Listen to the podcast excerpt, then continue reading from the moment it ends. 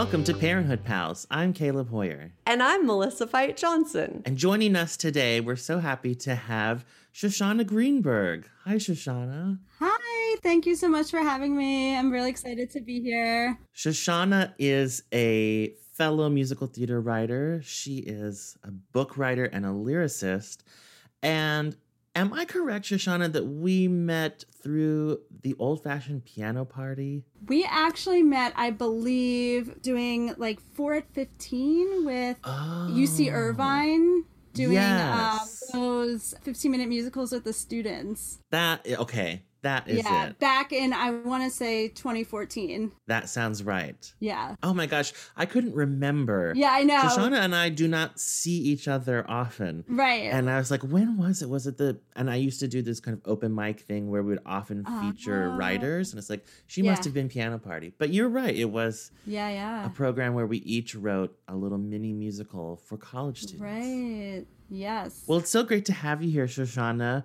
Could you tell us a little bit about Team Greenberg? Yeah, so my family, I have my parents and I have a younger sister and a younger brother. My younger brother is the one who is autistic, and I can talk a little bit more about that in a second. But yeah, so my sister, my brother, and I, and I think we like had a very parenthood type growing up. Like it felt very similar to the movie in that like my family and my cousins um, we all lived in like the same area so we would see each other a lot like holidays and stuff my family's not as big as as the family in parenthood but it had like a, a similar feel i felt so Where did you grow up? i grew up outside of philadelphia in the philadelphia suburbs That is where the Parenthood TV show was originally going to be set. Oh wow, I didn't realize that. Oh, Yeah. so funny. My dad's side and my dad's side of the family own a, a bakery there, a family business going back like a few generations Wow. called Greenberg's Bakery.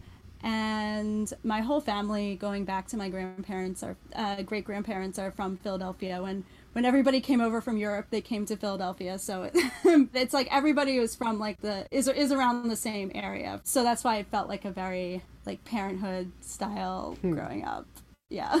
Nice. That's perfect. yeah, and we the movie as I was saying, the the movie Parenthood, we watched all the time when I was little with my family and we had we'll sometimes recite lines from it, you know.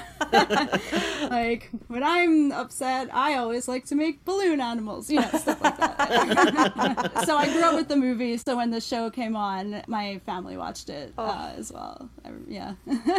Oh, I love So did that. you watch you watched all six seasons of Mhm. The Yeah, in real in real time, yeah. Oh great. Have you rewatched it since then? No, I haven't. Yeah, so that's Ah. why when I when I went to watch it again, watch this episode again, it was it was like a good jumping back in, like oh, I forgot about this storyline and and these these characters and you know so, but it was it it, it slowly came back all the storylines. So Cool. yeah, Well, let's all jump in, shall we? Yeah. Nice. So today we are discussing Parenthood Season 3, Episode 11, Missing. It was written by Sarah Watson, directed by Dylan K. Massin. It originally aired on November 29th, 2011. And here's the NBC synopsis. Christina and Adam become overwhelmed with their work schedules and put Max's well being in danger. Also, Christina offers Amber a new opportunity, and Crosby and Jasmine struggle to deal with their complicated relationship. Meanwhile, Julia tries to keep her distance from Zoe.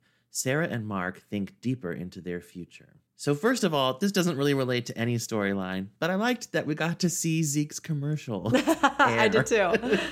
it totally made sense that they would have like a watch party for it. Yeah, I wondered if that was the entire reason for that get together, and I hope it was.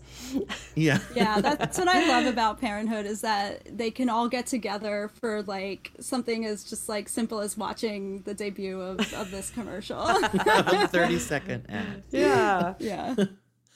Well, let's start with Christina and Adam and Max and Haddie and, and their family throughout this episode. Before we Um, dive into that, I want to say that I take a little issue with the way that the synopses. I never comment on the synop the synopses, but I was like, no, like the the, the was it said that they put him in danger. Like, is that what that said? Put Max's well-being in danger. I don't think that they do.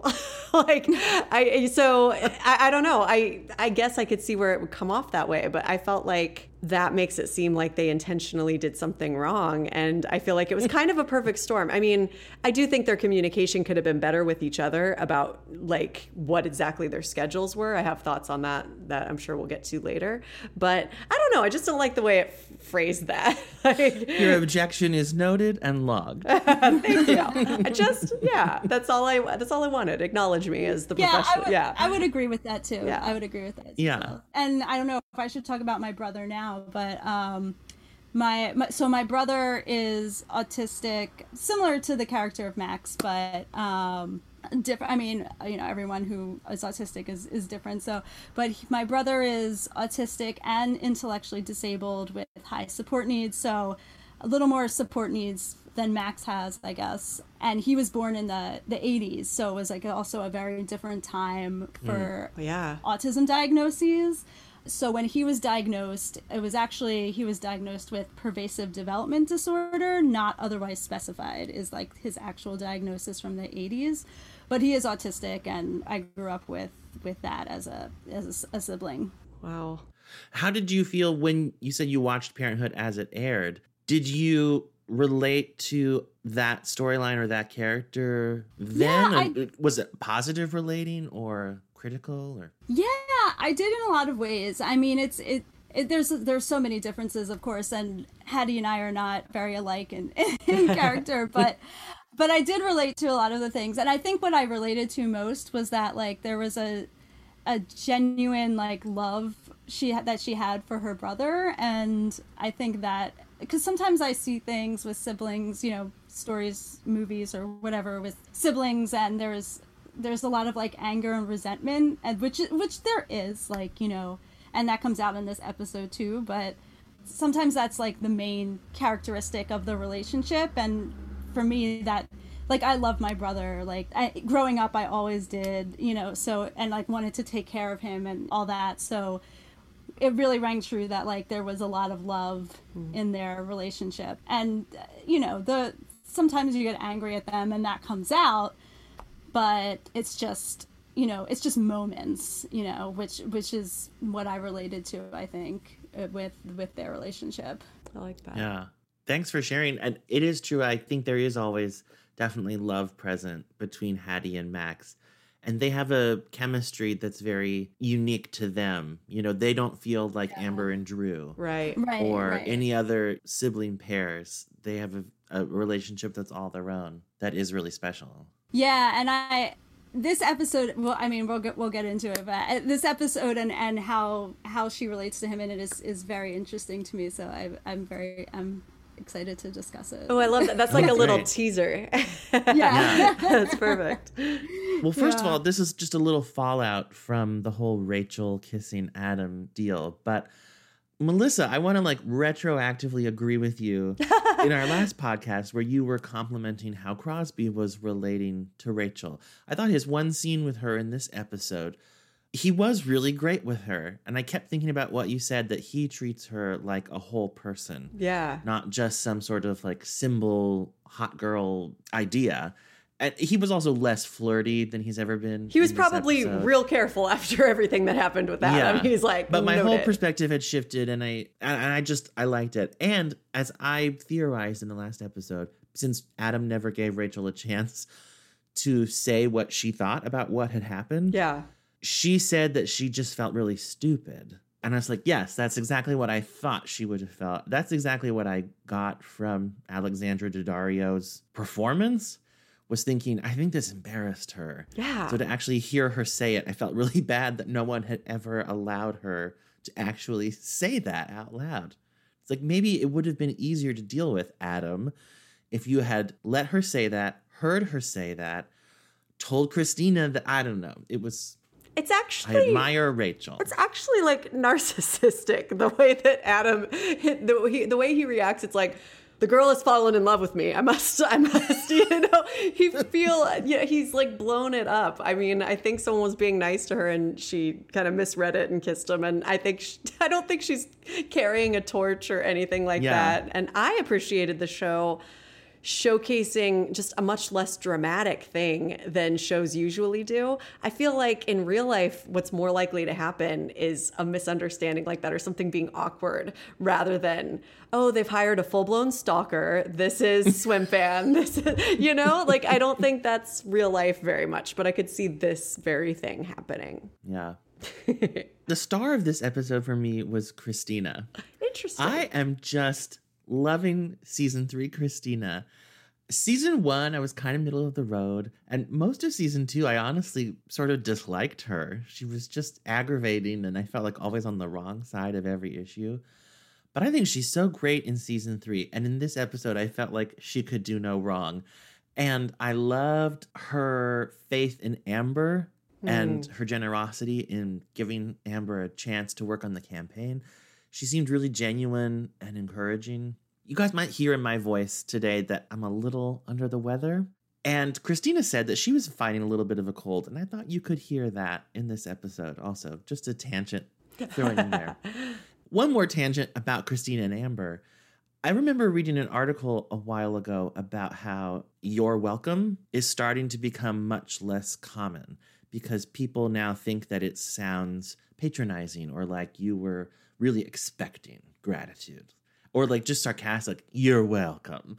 huh. But I thought that Christina's You're Welcome in her scene with Amber was so sincere and proof that it can be done in a really heartfelt way. And when she walked out and Amber said, Wait, thank you, I was like, Oh, this is a little corny. But then I thought her welcome was so great. that I was like, I buy it. Hey, um, thank you. You're welcome. I mean, you might think I'm reading too much into it, and also to see her say it adds a lot. I just really appreciated it because I thought Christina did do a nice thing and she should be thanked. Not that she should expect, you know, for Amber to come kiss her ring or anything, but that's not what she was doing. No. It was, yes, I did something nice for you because I think you deserve an opportunity and you are welcome. I, I just loved it. That's cool. The thing that really struck me about that scene was how far they've come since season one when Christina called Amber a whore, basically, like for the whole Amber sleeping with Steve thing. And then also, I really liked the subtle acknowledgement of Amber's like meltdown in season two when she worked with Julia, you know, and she was like, I don't have the best track record with family business. I liked that she said that because I would get why she would be really nervous that she'd mess it up again. I don't think she will. Like, I think that was a certain time and place in her life when, you know, she had just found out she wasn't getting into college and she just melted down. But I, I love that she acknowledged it and that Christina doesn't isn't worried. She's giving her the chance anyway. Yeah. I also thought it was hilarious when Sarah at the, you know, Viagra commercial party that Sarah was kind of pushing Amber onto her brothers and was like, hire her. And Adam has that throwaway line where he's like, that would have been nice. Like, why didn't we think of that before we hired this girl who kissed me and made my life completely insane? so, True. Yeah. I should note that this is the first episode featuring Jonathan Tucker as Bob Little. I uh, I had him pop like I had my my husband walk through. I was like, "Hey, do you remember that Oscar short we saw about the skinhead who ends up getting kidnapped by black people and tattooed completely black?" And then shot dead by his son, who he's taught to be racist. Sorry, that's the entire plot of that Oscar short. But Whoa. anyway, that's Jonathan Tucker. It's nuts. It's What is that short called? Do you remember? I think it's called Skin. It won the Oscar a couple years ago for Wow. best short film. wow. Yeah, he's really convincing as a skinhead and also as this sort of earnest politician. So, Okay. Well, Christina going back to work leads to some scheduling conflicts. Why is he so upset? He never cares whether I go or not. It's not about you, Adam, okay? I have to work tomorrow, therefore, no one can take him to the museum. Since That's when? what this is about. Since This is news to me. I have a meeting tomorrow. It was just called. I can't control well, it. a I heads have up to would go. have been nice. What should I have called your secretary? Very funny. Should've I would have just ring. appreciated a heads up. That's oh, all. okay. Next time I will call her. the way that Adam's like, why didn't you mention this before? A heads up would have been nice. I'm like, you literally just got home and informed Christina that you have to work tomorrow. She could easily say, a heads up might have been nice. Like, that is becoming one of my most frustrating things about Adam is how often he does the very things he like scolds other people for namely Christina. You know, the the time that Christina accepted that promotion at work and he like lectured her about it, like you have to run that by your family. But then he tells Crosby he'll go into business with him. And says, "Don't tell Christina." Start a business, right? And he's like, "Don't tell Christina. I haven't told her yet." And I'm like, "So you think that the wife needs to give you a heads up?" you don't really feel like you need to give her a heads up. And I think that's just something that I've started noticing. Like, even in these episodes where she's obviously mad at him and he's wanting to make it right, he's still doing this sort of traditional patriarchal shit. All right. this is all just, yeah. But anyway. But I did also wonder, Shoshana, if you had any yeah. thoughts on that particular scene or just the the basic setup of you know plans changing i wondered was that ever something that happened with you and and your brother or not not really or less so i mean my brother is not in the same way like like he's a lot more go with the flow oh cool. than than than max is. My brother's also not very verbal so mm. it's like a, also a very different dynamic. I mean definitely plans changed a lot with you know we're family with two working parents and, and three kids. So, you know, it's that same kind of thing would happen. But yeah, my brother definitely did not have that same, like, you said we were going to go here and today, and, and we're not doing that. I think I probably would have been more upset if, if the plans, if I, you know, I was expecting to go somewhere and the plans changed. I actually I did question. I mean, I guess this happens when you're working on a campaign, but like I thought that it was kind of unfair to assume that Christina was just going to come in the next day on a weekend and work whatever it is. Maybe that's just the nature of of that campaign, but I I just was like that seems a little unfair to expect. Yeah. It's, it's like her first day, you know? Yeah. and just be like, actually, can you come in on a Saturday? We know you have kids, but you know? yeah, not only does she have those older kids, that's true. I mean, like they're asking this woman who like just gave As birth. Yeah, I was an infant. Yeah. Right. Like good thing she was able yeah. to find accommodations. Right. And like it's I, I you know, it's great that she could be there and like start contributing the way, you know, she's going to be contributing and and being a great person on this campaign, but I but I, I felt like in a, in a workplace, you know, she should have been able to be to say, I it's a Saturday, I can't come in that day. Let's plan for the next meeting that I can be there. You know, yeah, kind yeah. of thing. It just seemed very like typical, like working mother in a in a bad situation. Yeah, it was pretty presumptuous, wasn't it? that was yeah. When I wonder if she did it willingly, like if if they right. might have been willing to say, "Oh, no one got the message to you. It's all right." but she was so eager to make a good first yeah, impression I, and maybe was just so excited to start the job. I mean, they didn't make that, that, explicit. Yeah. So I can see that as well. Yeah, that she was she just wanted to be there and was like, we're just gonna change the day tomorrow because I want to do this. Yeah. I could see that. Yeah. Yeah, and in the previous episode, she did basically say like, I'm gonna start putting myself first. Yeah, so that makes sense. I think that's what I liked so much about her in this episode was just like, yeah, you do you, Christina you don't have to be at everyone's beck and call all the time. I think, right. Yes, I feel the same. And I think that was part of what bothered me about Adam. You know, he acted like she was really out of line to just do something like that for work and herself, yet he does it without a second thought.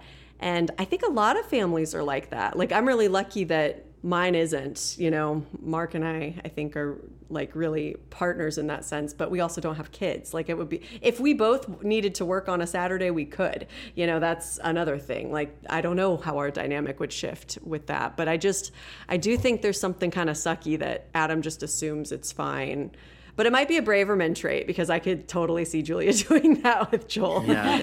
there was one deleted scene from this episode on the DVD, and it was Adam getting that scheduling conflict at work, someone wanting to come in the next day. And so it was Adam with Crosby, and Adam says, Crosby, can you come in? Mm. And Crosby says, Oh, I have Jabbar tomorrow. and I only get to see him so much anytime. Yeah. And Adam just immediately accepts that. Yeah. It sounds like he would have appreciated the heads up because then he could have told the client a different day already. Like Oh. if he had known that Yeah, he would have that's- been needed on Saturday, then he could have scheduled it differently. Yeah. And now it's too late. That seems better. Yeah. I'm glad you said that because that makes me like Adam a little more. Like maybe he would have. but it's not like he said that. You know, he, he Right.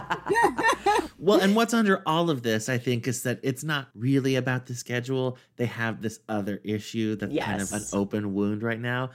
And I while it's unpleasant to watch, I really kind of appreciated the open resentment between Adam and Christina. I think what I liked most about it was that it didn't feel at all like it was a prelude to larger ramifications. It's not like, oh my gosh, their marriage is in trouble. It never felt like that, at least to me. It seemed like they both knew we'll get through this, but right now we're in the middle of it and it's, we're just going to be cold to each other and it's just going to suck for a little while. Well, and even Adam early on in the episode says, How long are you going to be mad at me? And she says, I don't know. And it didn't seem spiteful or vindictive. It just seemed like I'm processing this and it's going to take however long it's going to take. And implicit in that seemed like I won't be mad at you forever. Hmm. So it wasn't just nasty. It was, and, and I've never been married, you know, but to me, it felt really authentic that it's like you just go through those times, I would think, where, man, we're just ticked at each other and we're just on each other's nerves, but it won't last forever. You know, I agree with all of that. Although I did think that the way she said, I don't know, and then shut the door was a little nasty. But I was here for it. I loved it. I actually made Mark come through and I like rewound it. I was like, watch that. We both thought it was badass because, you know, we're Team Christina on this issue anyway, and he just really handled that poorly. But I thought it wasn't so mean that it was over the top or like, God, you're just being cruel, Christina. You know, it just felt like the right note of, I don't know. you know, it, just, it was just, I, I really appreciated that. And it does feel like a new Christina or something. Like in the past, she's usually so quick to smooth things over. And this felt like her, I, like weirdly, I feel like her being angry is so healthy and good because yeah, she's done with, as she said last season, being like, or last episode, being like, Mrs. Braverman, I'm just always here for you. I always have your back. You know, it felt like she really was thinking, how can I put myself first? Well, and this time she was angry about something that affected her. Yeah. Like, I feel like often she is angry on behalf of other people. Yeah. Like, oh, Amber, you slept with my daughter's girlfriend. So, on Haddie's behalf, I'm furious at you. yeah. until I decide I'm not anymore. And now it's like she was the wronged party in this predicament. So I think she gets to be mad for herself. Yeah. And I liked that because she has had a little trait before of she's mad until she decides she's not anymore. And then mm-hmm. she wants the problem to go away. Yeah. And that was something I thought about in this episode. She still kind of did that with those phone calls to Rachel, but it didn't bother me this time because I thought, you're the person in this scenario who gets to decide when you're done being angry about it because it happened to you. Yeah. Yeah, I mean, I think she like she's definitely justified in being mad, and I think I agree with you in that you know she's definitely more interesting a character to me in this season, and especially in this episode, that she is more active on her own behalf because. I think one of you mentioned earlier that you weren't as keen on her as a character earlier on, and I think I had the same trajectory with her, whereas like she was a character I wasn't that into in the first season or two, and then she kind of grew on me, and it it is interesting to look at her now specifically in the, these moments and look at you know this this is where she she does kind of get more interesting, and maybe it's because of what she's doing here. Yeah. And I hate to imply that I'm not interested in her if all she's doing is taking care of her family, because I don't mean that. It's not like, well, now that Christina has a job, I find her worthy of my attention. Not at all. It just, I think I love seeing that transition that she is such a great mom. And that's a story the show has told many times. And now they're showing that great mom being a great campaign worker and mm-hmm. how those things can coexist. Like I loved her scene with Sarah where she dropped Nora off and she said that she felt really guilty leaving her, and then she copped to the fact that actually I don't feel guilty at all. I'm so excited. I thought that's great, and I don't I don't think that diminishes her value as a mother at all. No. And she's leaving her child with someone who loves her and it will be well cared for and and when Christina comes back from that day at work, she'll be a better mom because she will feel fulfilled and she'll uh, devote her attention to the baby and not resent that she spent all day with it. And, you know, Right. I just, I love it. She shouldn't have to feel guilty.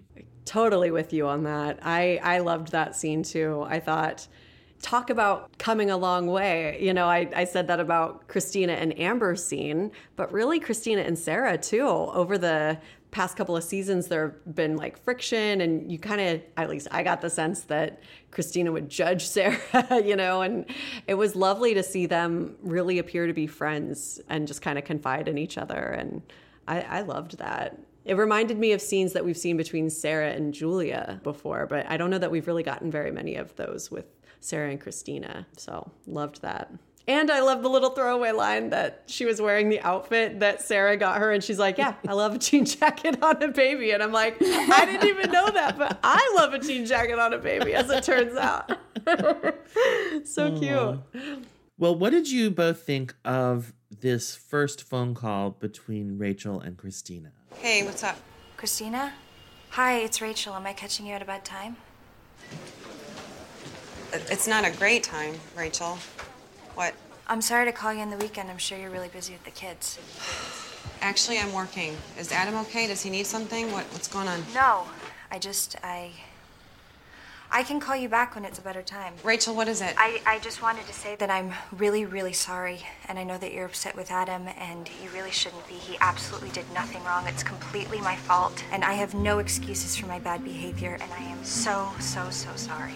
Okay, I have to go. Hmm. So, what did you think of that? Do you think Rachel did she have the right to call her and or was it a good idea? Well, I mean, I think I can understand why she would want to call. Like, I definitely understand that impulse. And, like, whenever I feel like I've done something wrong, like, my first instinct is to reach out to the person I've wronged and, like, try to explain.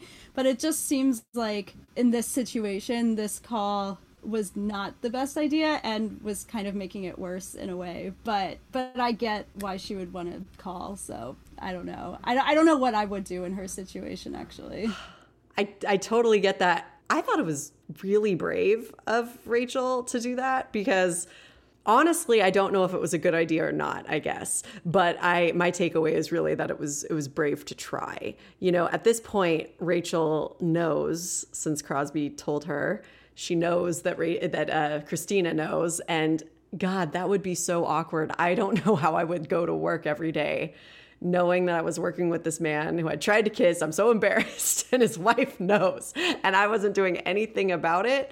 I, I think I would have done the exact same thing. No, I wouldn't have kissed my married boss, but if I, but this part, this part, I would have done the exact same thing and uh, and tried to make it right.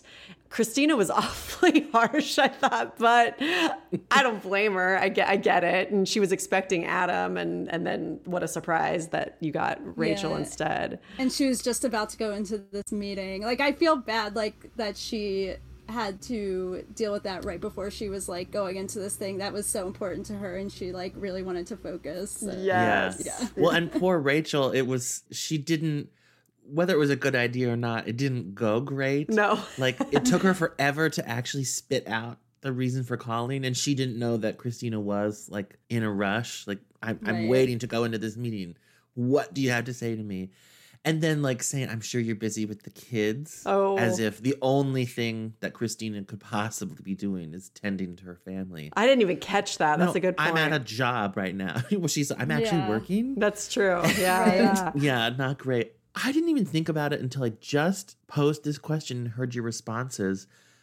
It's occurring to me that to a certain extent, I don't think Rachel wronged Christina. Hmm. Christina is mad at Adam. I mean, I'm sure I'm sure Christina is no fan of Rachel's. Yeah. But who betrayed Christina? Adam, Yeah. because she trusted Adam.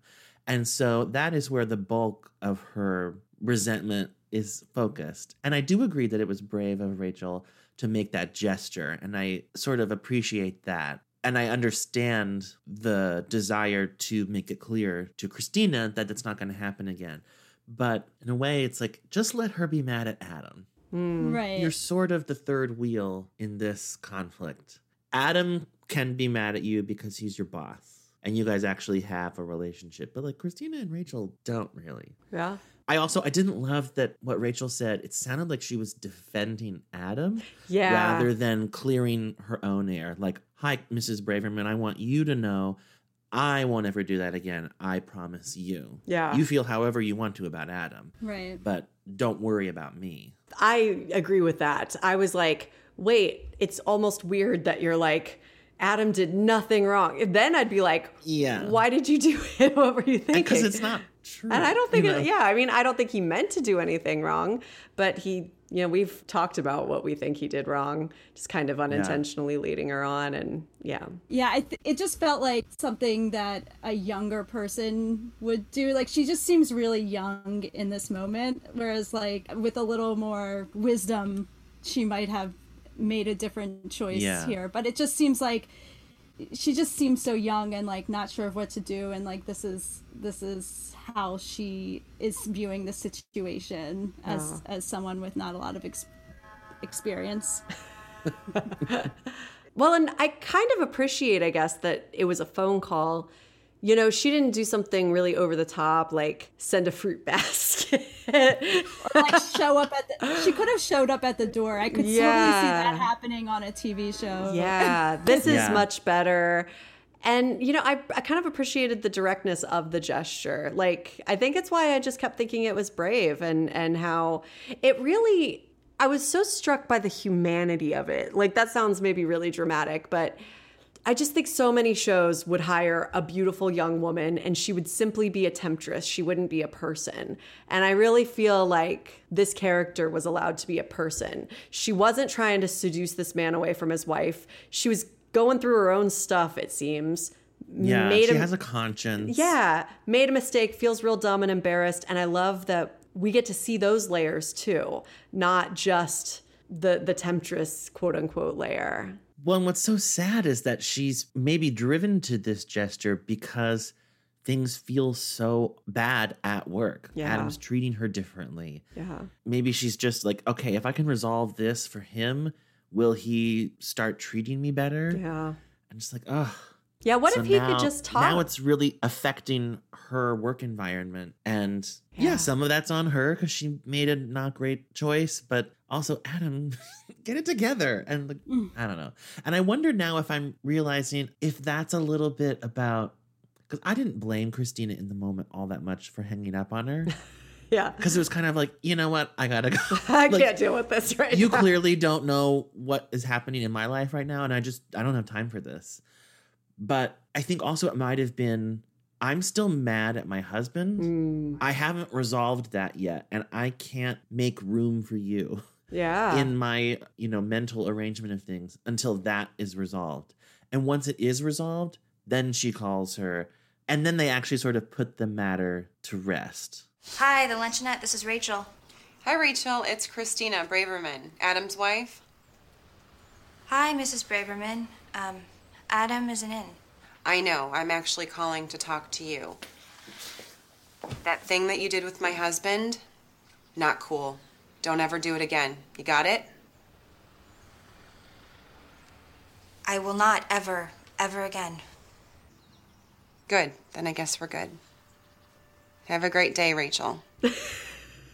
very direct Very direct. Yeah. it felt like she was just like viewing her as the young person that I have, have said that you know I, I see her as as well and was like this poor girl needs some closure on this I'm just gonna give it to her yeah Oh, I love that.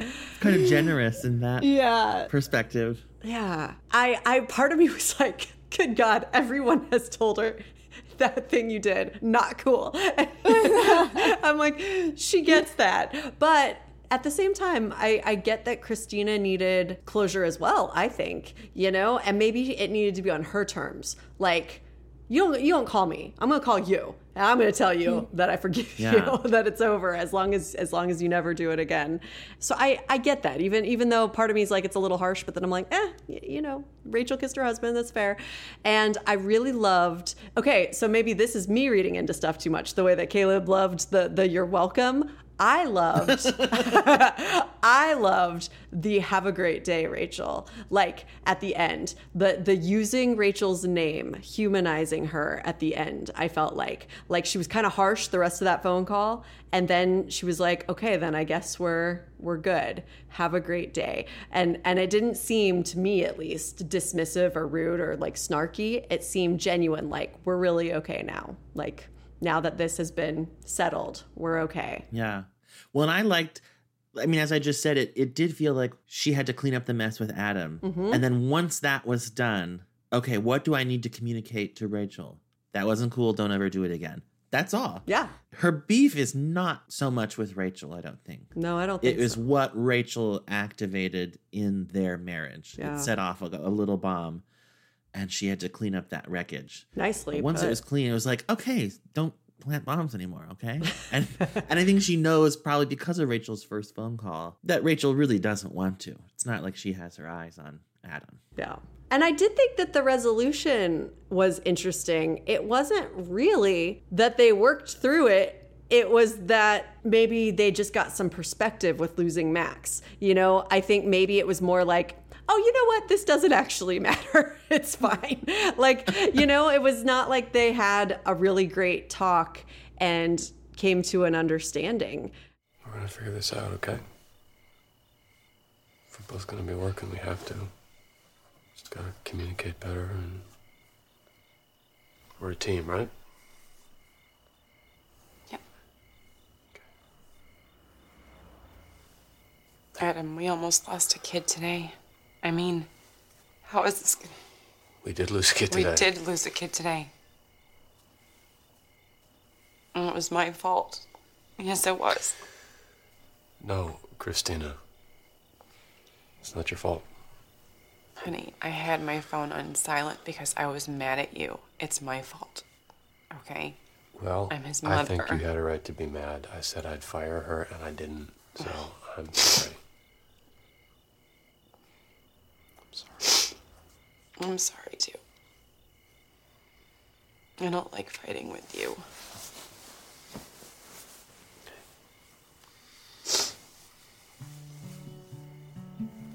My best friend.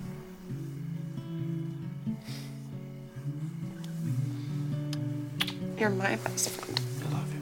I mean, more. I mean, now it's starting to get into like with Max, uh, because it is interesting. Like she was like, "I lost a kid. It's my fault. My phone was on silent," which is like, she, I know she must feel guilty for not having her phone on, so she couldn't be there to respond right away. But the kid would already have been lost at that point. Yeah, totally. I thought the same thing. yeah. Yeah. But yeah, it does. You're right. It does seem like it, there was just bigger things going on than that situation at Adam's Yeah. work. I buy it. I do, I do. I buy it that like sometimes something seems really important and then something actually important happens and you're like, "Oh, I don't actually care as it turns out. Like, do I think you're going to cheat on me? No. Can I actually talk to this girl and and find out she's a real person and and she's not going to do this again and in fact she's like really embarrassed? Okay. Yeah, actually it's fine. you know, I could just see it seeming Yeah. like the end of the world until you lose a kid and then it's like oh that's actually the end of the world. Got it. And i thought that was an Yeah. interesting resolution. Like no one really changed much or anything although i do think it maybe matters that adam said you had a right to be mad. I said i would fire her and i didn't. And that was my big beef with adam last episode was he kept trying to say he didn't do anything wrong and then he did. Well, and I I think because of that discussion we had, it was my one little caveat in this scene because I mostly loved it for all the reasons you both just said, but it did feel like if all he took away from this whole debacle was I shouldn't have said I was going to fire her and then not have fired her. I feel like he's missing a portion of the point. Mm-hmm. i think you're Like, right yeah No, there was some conduct with her that, like, entirely in a vacuum, maybe wasn't wrong, but it wasn't entirely appropriate either. Mm-hmm. And it wasn't totally honoring your wife. not that he I don't think he cheated or anything, but it was like yeah, I just wanted him to accept some responsibility for that. And you know, even though I said last episode like Rachel's a grown woman, she knows what she should and shouldn't do and she shouldn't have done that. I think that's true too, but it's not I like I said I don't think that Adam's blameless. So I wished he had gotten a little more of the point cuz then it felt a little shallow. Yeah. Not in its sincerity, but in its content. But yeah, I really liked what you said about something more important coming along. It that also felt like real marriage, Mhm. what I imagined real marriage to be. That and that even when someone's pissing you off, when you're really going through something and you really need someone there for you, no one's going to do it better than you know your person. Yeah. Christina was shaken up because she lost a kid. I'm really mad at Adam, but no one's going to understand that like he will. Yeah. Oh, that's good. Well, and real quick, just to go back to something you said a second ago, because it was so interesting this idea of like the content of what he apologized for felt a little shallow to you. And it didn't strike me when watching it, but now hearing you say that, I agree. I do think it would have been really interesting if he would have explored what he had done wrong. Like, you know, it really wasn't my place to tell her that she didn't have to dress a certain way. And I thought I was being protective, but who am I to do that? And what was I trying to prove? You know, if he had just like done some reflecting and questioning, or even if he had said, you know, I am attracted to her. You're right about that, but that wasn't the issue. I'm, you know, people are attractive, who cares? But, you know, maybe part of me wanted to feel relevant. Uh, you know, I'm I'm out of my comfort zone at that record studio. Crosby's always the one who's so like cool and hip and everyone looks up to him and maybe that was a little intoxicating for me. I mean, I don't know what he would have said, but it, but any of that would have been super interesting, but maybe that's not the time to have that talk. But I hope I hope that he will look inward about some of that. Yeah. I also completely agreed with you, Shoshana, about Christina's blame and blame for herself. I totally believe that she would, but I truly don't think it was her fault. Yeah, her phone was on silent because she was mad. But what could she have done if she had gotten the phone call? Just And She could have left. Right. She and probably been would have left them. the meeting. Yeah. Yeah. But they were already addressing the situation. You know, cops had already been called. People were looking for him. I get that she would have wanted to know, but I don't think she did anything wrong. And also, this is maybe trivial, but I feel like I can relate about just you're not reachable sometimes. Right. Because if I'm playing an audition, Mm. you know, all day long, you can't have your phone out Yeah. or Right. especially if I'm like teaching, coaching a singer, that is deeply active listening. I have to be Mm-hmm. listening to every word the person is saying, and they're paying a lot of money. This is when I was at NYU to Mm-hmm. be having that coaching. You can't have your phone out, but that means that there will just be hours of the day where I- I'll get your message when I get it, but it's not going to be for the next few hours. right. I wonder if parents can they do that the way we can? I mean, surely. I mean, like some parents are surgeons, you know, some parents are yeah, you know, I'm trying to think of all these different prof- professions where yeah, you really couldn't cuz part of me is like, well, because we have cell phones now, so many people seem to think there's nothing that's sacred anymore. You should always be reachable for exact situations like this, but Right. I don't know if I necessarily agree. It kind of reminds me of when I was like, you know, when we were kids or and when I used to babysit and they would leave the phone number of the restaurant where Right. they were going. Yeah. You know, it's like you can reach me here. I'll be at this place. But yeah, you could I mean for so long like when, you know, you couldn't reach a person, like have a direct line to them all the time. It's just some just like a more recent thing. Yeah. So people like I think people would make more plans, you know? Like if you can't like if something happens you need to call this place mm-hmm. and like ha- have more of a plan and it seemed like there was a plan. Like adam was called. Adam was able to leave work and and come back and take care of it. Yeah. But i guess it's like she didn't think about that as like a a plan because she would have had her phone and she would have been reachable and you know. Yeah. Well, and maybe Adam, maybe he couldn't have on the first day, but maybe he could have called the campaign mm-hmm. and said, Is Christina there? Can someone go into a meeting the way that Rachel came into Adam's meeting? And That's said, right. There's an emergency. Well, and Christina says something later on about like you could have texted me. right And if she was noticing the missed calls, maybe if she had seen a message where she didn't have to listen to a voicemail or something. Right. But if Adam could have texted, Max is missing. Right.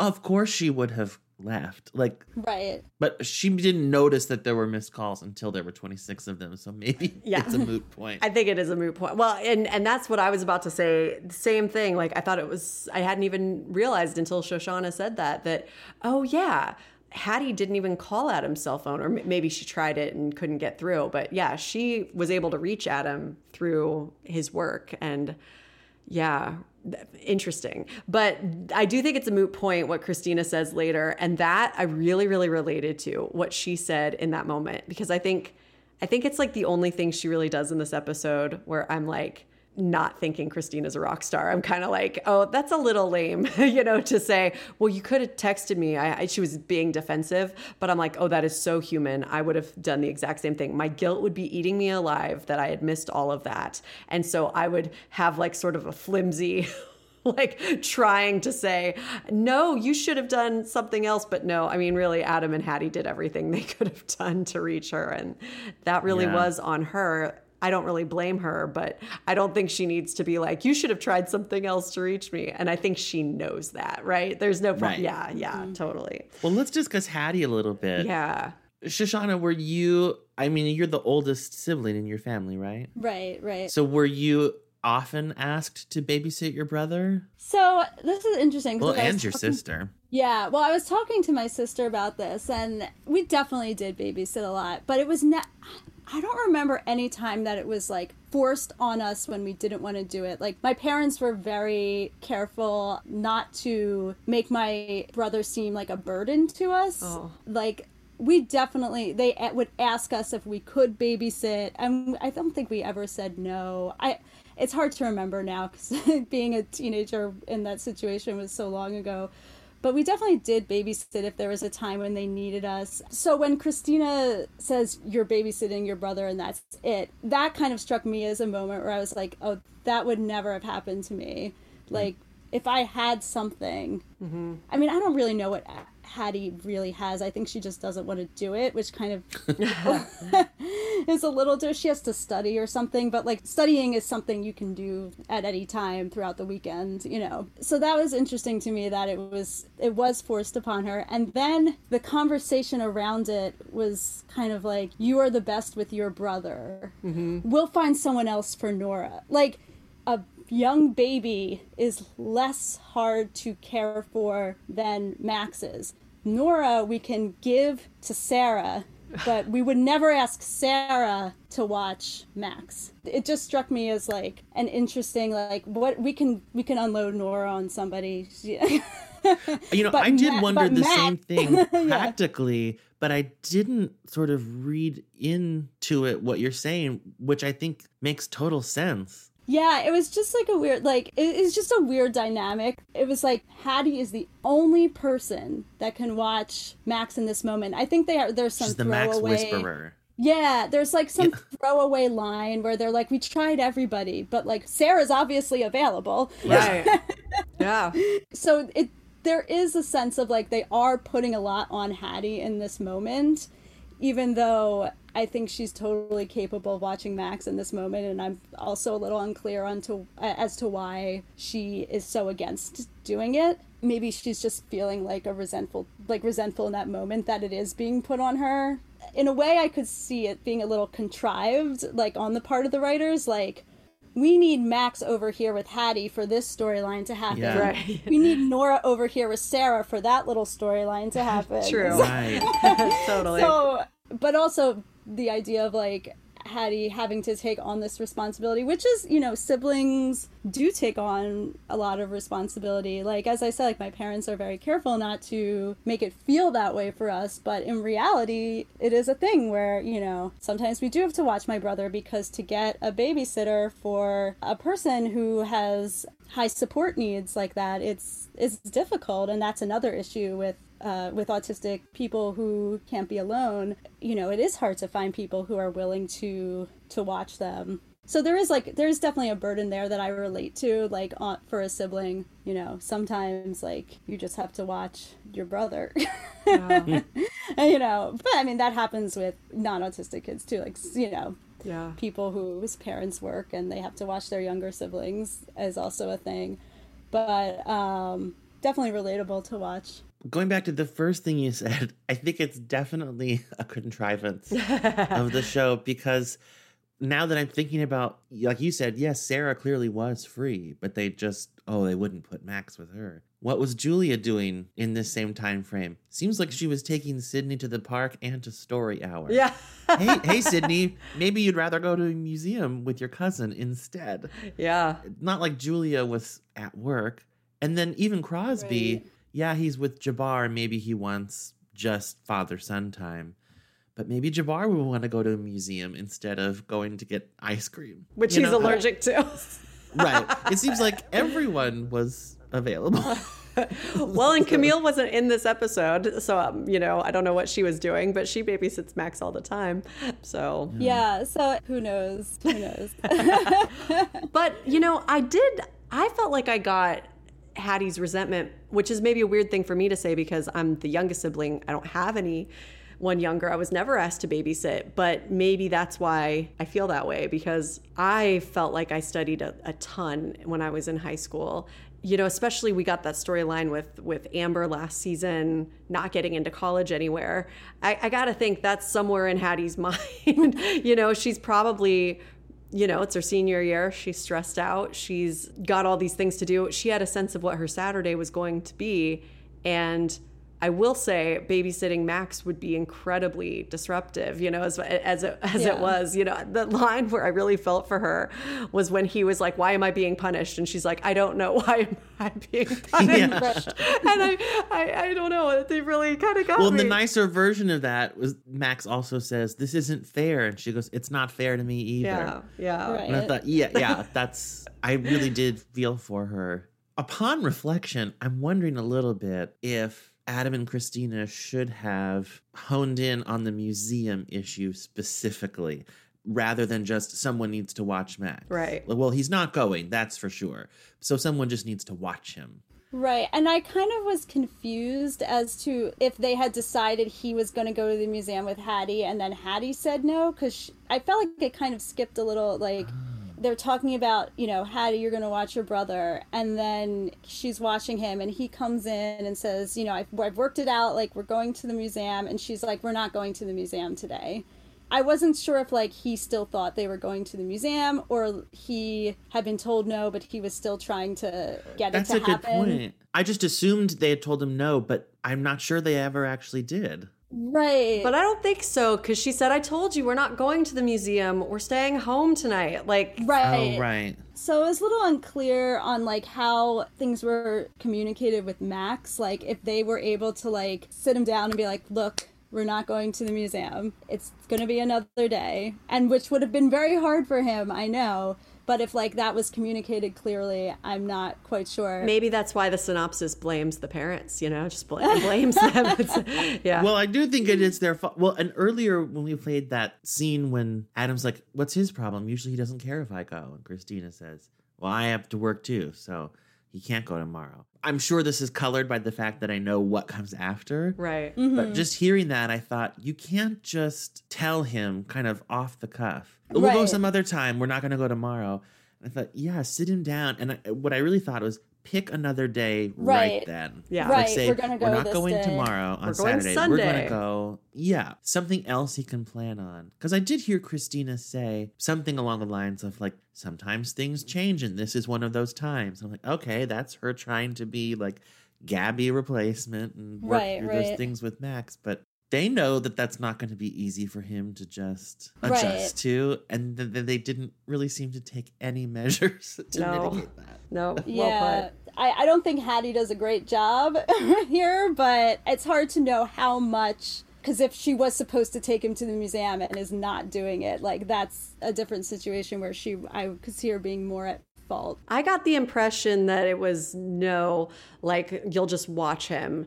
But I don't know if I'm right. I just kind of got that because she just kept saying I need to study, and so I, I I think I was filling in some blanks that like, well, you'll study, but you'll also be watching Max, which also doesn't Right. really work because she's in her room. Like it seems like she probably should have been studying in the kitchen or Yeah. something, and he should have been in the you know in there with her. like yeah, that's kind of like when I watch my brother, like I don't really have to engage with him when I watch him, which makes watching him not as huge a deal because he can just sit in front of the TV or whatever. But if he's downstairs, you sort of have to be downstairs with him yeah. just in case, you know? like, Yeah. That's why when Haddie just goes in her room and shuts the door, like, I get that she's mad, but, like, I feel like she would know not to do that. Yeah, at that point, they might as well not even be in the same house. Yeah. Right. She's really not watching She's not him. watching him at all. Yeah. In any sense of. Yeah. She's there in case a fire starts. Yeah. I guess. But you.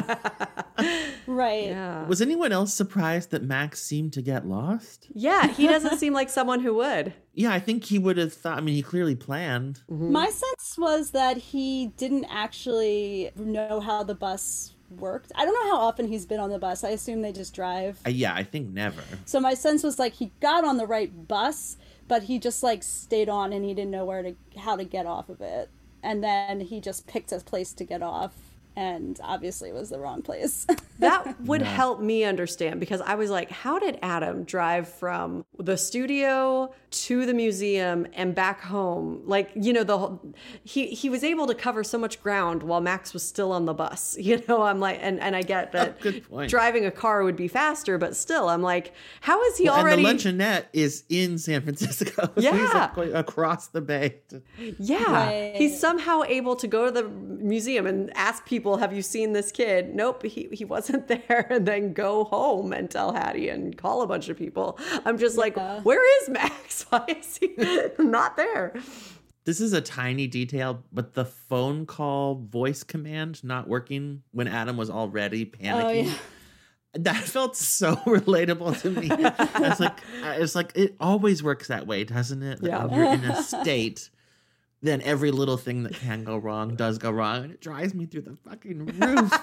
I appreciated the kind of like humor in the midst of all that panic too. Like like just a little moment. I mean, it wasn't funny for him, but for us Yeah. the viewers, I was like, it's nice to have like a little moment where we're laughing. Um Yeah. my thought was that I think it's pretty official that Max Burkholder, the actor, is maybe about two years older than the character he's playing. yeah, it's hard to remember that Max is what ten. I think he's supposed to be 10 or 11. I mean, he's in yeah, he feels elementary like a school. young teenager. Yeah. in this episode, it was hard to feel panicked. Yeah, I was like, he seems like he's gonna be fine. Like, his voice is low, you know, like yeah, his voice but if is a ten-year-old were out on their own, lost, yeah, that'd be. Yeah.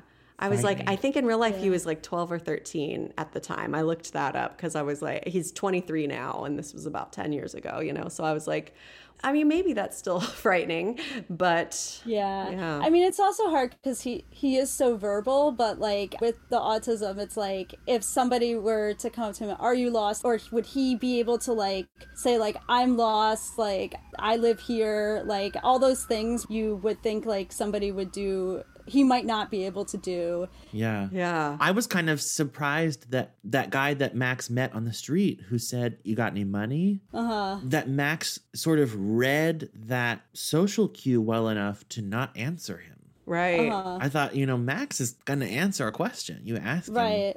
But he he seemed to understand if this guy knows I have money, I think he wants it and I don't want to give it to him.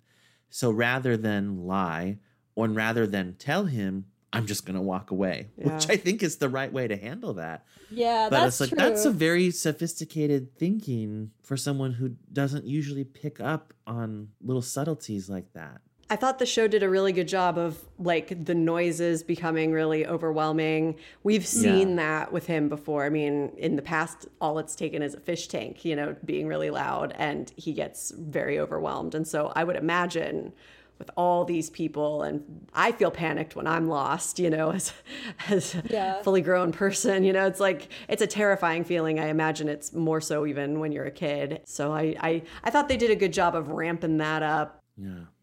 Let's discuss his arrival back home. Welcome home to the adventurer. I want to go to my room now.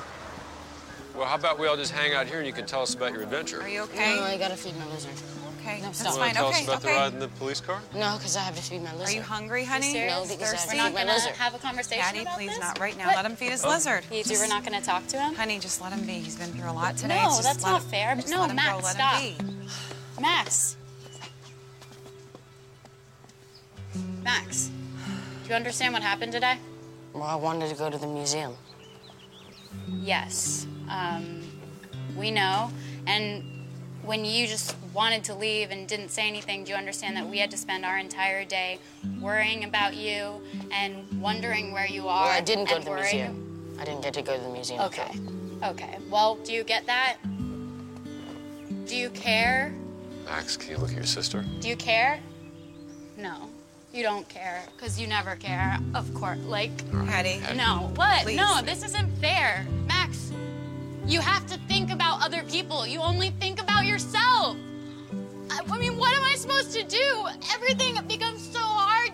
Why? Like, why don't you think about anybody but yourself? It's so hard. It's not fair. We try so hard to make things normal, and it's just not. Is she gonna get in trouble for yelling? I thought she was so good in this episode. Like, I, you know, I should I should defer to you, Shoshana. I, I really, I'm curious what you thought of what she said because I have my opinion, but it would be much more interesting, I think, to hear yours first.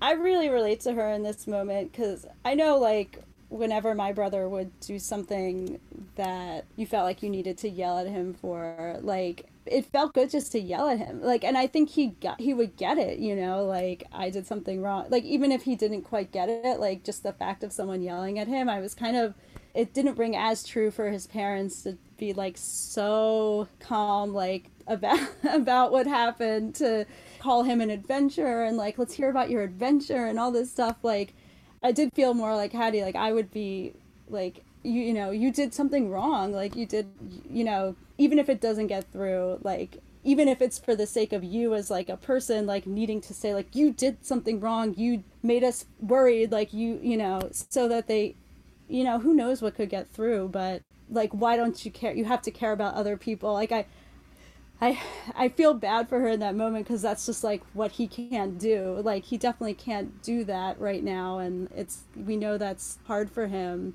But just the fact of you know sometimes you just have to say like this was wrong, and like maybe eventually that'll work. So I I, I feel like Haddie I, I think she had the right the right reaction to it, and I I would have gone personally would have gone that route more than like.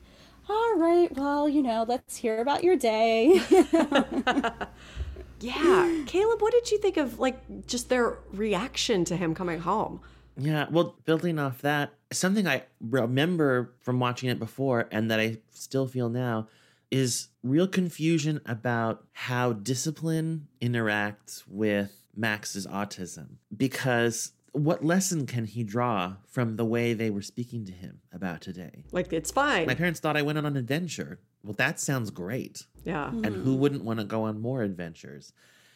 Doesn't there have to be some consequence? You know, he says at the end of Haddie's tirade, he wants to know if she's going to be punished because he hmm. understands certain behaviors have certain consequences. Is it not possible to sit Max down and say, Max, there's a rule. You can't leave the house and not tell anyone where you're going? Yeah. right. Because I understand that he has a hard time changing plans mm-hmm. and being flexible. But does that just mean then that when he violates a really fundamental rule, that he just suffers no consequences? Why would he not just do exactly what he did today again? Right. Not necessarily that I think yelling at him is the right thing, although, gosh, my heart goes out to Haddie. Yeah. This is what I remembered most about this episode before watching it again. And and I remember when I saw it back when it originally aired, feeling like Haddie was articulating what a lot of the audience must be feeling. Because I remember as an audience member thinking, yes, this is how I feel. Yeah, and I think she was reacting also to her parents' reaction. It was Yeah. like if, Yeah. if they had reacted to him in a way that made a little more sense, she wouldn't have needed to have that outburst. I agree. But because there was no like at the end of the day it's just like what is the consequence and they were not doing that so it felt like she needed to express that Yeah. And also, Christina says he's been through a lot today. who's been through the most today? Like, I honestly feel like, look, Haddie is babysitting and didn't think she was going to be until about 12 hours ago or something. Right. Babysitting against her will.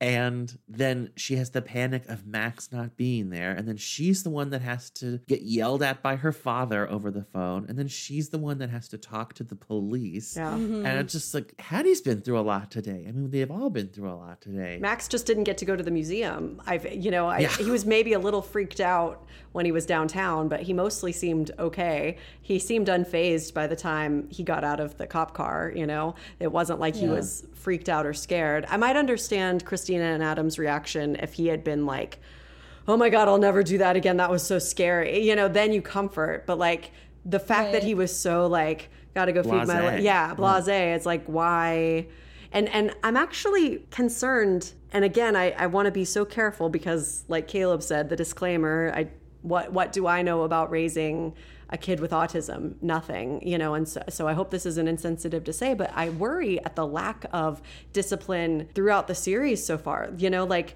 he yells that he doesn't care if amber dies because he was promised pancakes when they're at the hospital waiting to see if amber's going to survive that car accident He did apologize for that, though. that's true. That's true. So I guess that was like a So consequence. at least they seized on that as a teaching moment. But go on. But even like in that moment in the hospital when they're like taking him away because they realize, oh, that's humiliating. You remember like Max hits Christina and she's just like, don't hit me as they're Please wa- don't please don't Yeah. hit me. Yeah. And and I'm like, well, maybe it's very hard to articulate you you, you can't do that but i'm like is there no consequence for hitting your parent? Like like can't can't they come up with a list of rules based on behaviors that he's exhibiting and giving consequences for those things? Because he understands yelling.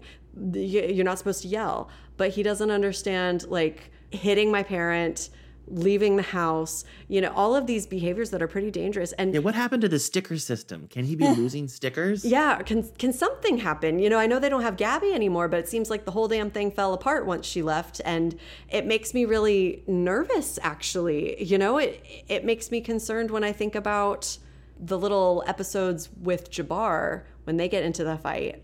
Again, the consequences you have to apologize to Jabbar, but they're so upset that he has the consequence of lunch detention that they like go get Amber to sit with him and work with him. That ends up being a positive thing. It ends up being good, and I'm I'm glad they do it. But I, I find it almost bizarre how upset Adam and Christina are at Max ever being punished. And I'm like, consequences are how kids learn not to be entitled. And I imagine, even though he has autism, that would be something he would get, like, you know, cause and effect. And Yeah. yeah. I think especially because this is something that can lead to actual harm. As you said, like he could run away again. Like my brother went through like a period of running bolting from family uh, places and, and leaving the house and like running outside. We actually got like different locks uh, like a new a different lock system for windows and doors because of that because he we you know we were trying everything to like prevent that from happening. I mean, he he never got super far. Luckily, like I remember one time, like we noticed he was gone, and we went outside, and I saw him like running down the the road, and that was like the farthest like I'd ever seen him go. Mm, so How it wasn't scary, though. It is. Ve- it's very scary, and but it's like. Yeah, like that happened. Those things happen, and we like did things to prevent it from happening again as you know best we could. Whereas like you don't see that happening, and I guess maybe they're thinking like this is a one-time thing, but it's there's really no follow-up to this incident where it's like, oh, Max did this, he could do it again. What do we need to do to prevent this from? It, it is weird that there's never like a conversation about like what if Max does this again? Yeah. they Yeah. just seem to take it on themselves. And by like Christina blaming herself for like working, to me, that seems like setting this up for happening again because yeah, it's it's weird. It's it's like, oh, clearly this happened because we miscommunicated. Well, yeah, that's very human to miscommunicate or to overbook or overschedule or overplan. Yeah. It's like they've completely absolved Max of any wrongdoing because they're like, uh, I was mad at you, so I had my phone on silent and I went to work. And it's like, Right. well, but he still left. That's separate from you being mad at Adam. Yeah, like, what about we said you're not going to the museum and you still went? yeah, You're grounded. yeah, Or something. or something. You have to do what we say. That is a rule. Yeah, Right. Yeah, or even just like, well, I I guess we'll just have to be in the same room with him all the time now for the rest of his life because Yeah. that's right, I right. guess that's how we'll deal with it, you know, or just something like yeah that really bothered me their their reaction and i thought you are just setting him up for bad behavior in the future and i get that he has autism but it almost feels like in their minds that's like an excuse for him to do anything anything he wants you know like I don't think it should mean that. You know, there should still be boundaries and expectations. And um, Yeah. yeah, One, it's selling him short in a weird way. Yeah. He can He learn knew. not to leave the house without telling anyone where he's going. I mean, maybe eventually it could take some time, but Yeah. yeah, to at least work, start working on it. Yeah. Yeah. Well, and Shoshana, I like what you said. Like, maybe it isn't necessarily a consequence, but like it needs to be a conversation at least to start. You know, like it, it needs to. I mean, what Haddie said to him, I just don't understand why the parents didn't say that. Like, we were so worried. You know, I just don't understand why they're like adventurer. Like, that really doesn't even make sense yeah, to me. I mean, it's possible they're just like, it's not going to do any good, or, you mm-hmm. know, I, I don't know. I don't know what they're thinking, but he could have died. Yeah. Like, he, you know, he could have, like, walked across the street and gotten hit by a car. Yeah. He absolutely could have died. I definitely would have been in the state that Haddie was in. And also, like, I'm sure she felt extremely responsible Mm-hmm. in that moment. Yeah. I mean, at least I would be, like, because I she was watching him and she me- she messed up. Mm-hmm. Yeah. And she loves him too. She was Yeah. she wasn't just mad, she was worried and I know, like I mean, knowing their relationship and knowing that, like how I would feel if it were my brother, like like even just going through that experience and having him return safe, like it's still devastating. It's Yeah. like, yeah. Well, I wish they would have had a conversation with Max. They did at least have a conversation with Haddie. I know I'm in trouble. No, no, you're not in trouble. I'm really sorry. Can you scoot over? Yeah, I'm sorry. I'm sorry. I didn't mean to lose Max, and I can't yell at him for something that's not in his control. What happened today wasn't your fault, Haddie. If anything, your mother and I should have